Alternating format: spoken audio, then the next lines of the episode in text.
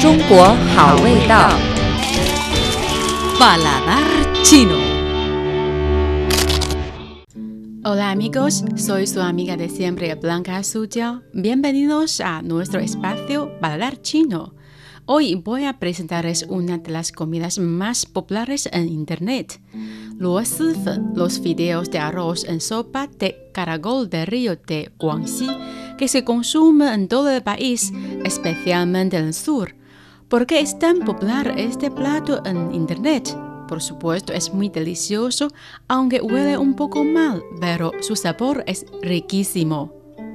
Luo Sifen, por su nombre en chino, es un plato de fideos de arroz hervidos y acompañados de brotes de bambú encurtidos, nabo seco, verduras frescas y cacahuetes. Todo esto en caldo a base de caracoles del río y otros ingredientes.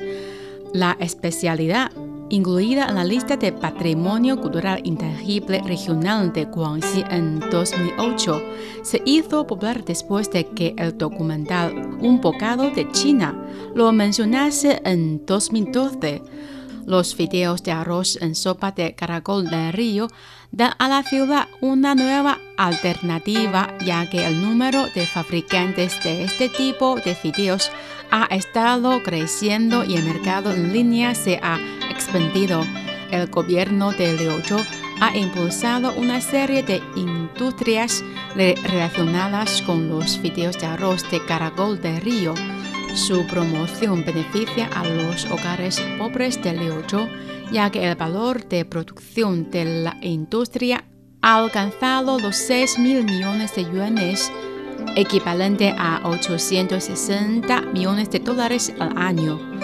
Los aldeanos recolectan caracoles del río para elaborar los platos de fideos en una fábrica de la aldea de Longling, distrito autónomo de la etnia Miao de Rongshui de Liuzhou, en la región autónoma de la etnia Zhuang de Guangxi, en el sur de China.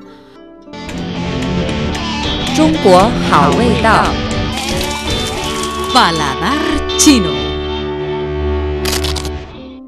Luo Sifen tiene varias leyendas sobre su origen. La más interesante proviene de los años 80 del siglo pasado. Una noche, unos hombres llegaron a Liuzhou. Encontraron un restaurante que justo estaba por cerrar y antes que lo hiciera, pidieron harina de arroz pero ya se había terminado toda la sopa de harina excepto por una olla de sopa de caracol. Por eso los cocineros pusieron harina en la sopa junto con unas verduras, cacahuetes y otros platos secundarios. Después de comerlo, los hombres exclamaron que estaba delicioso. Luego memorizaron la manera de prepararlo y mejorarlo. Así fue como se formó lentamente el método de preparación de luo Sifen. 中国好味道。 Paladar chino.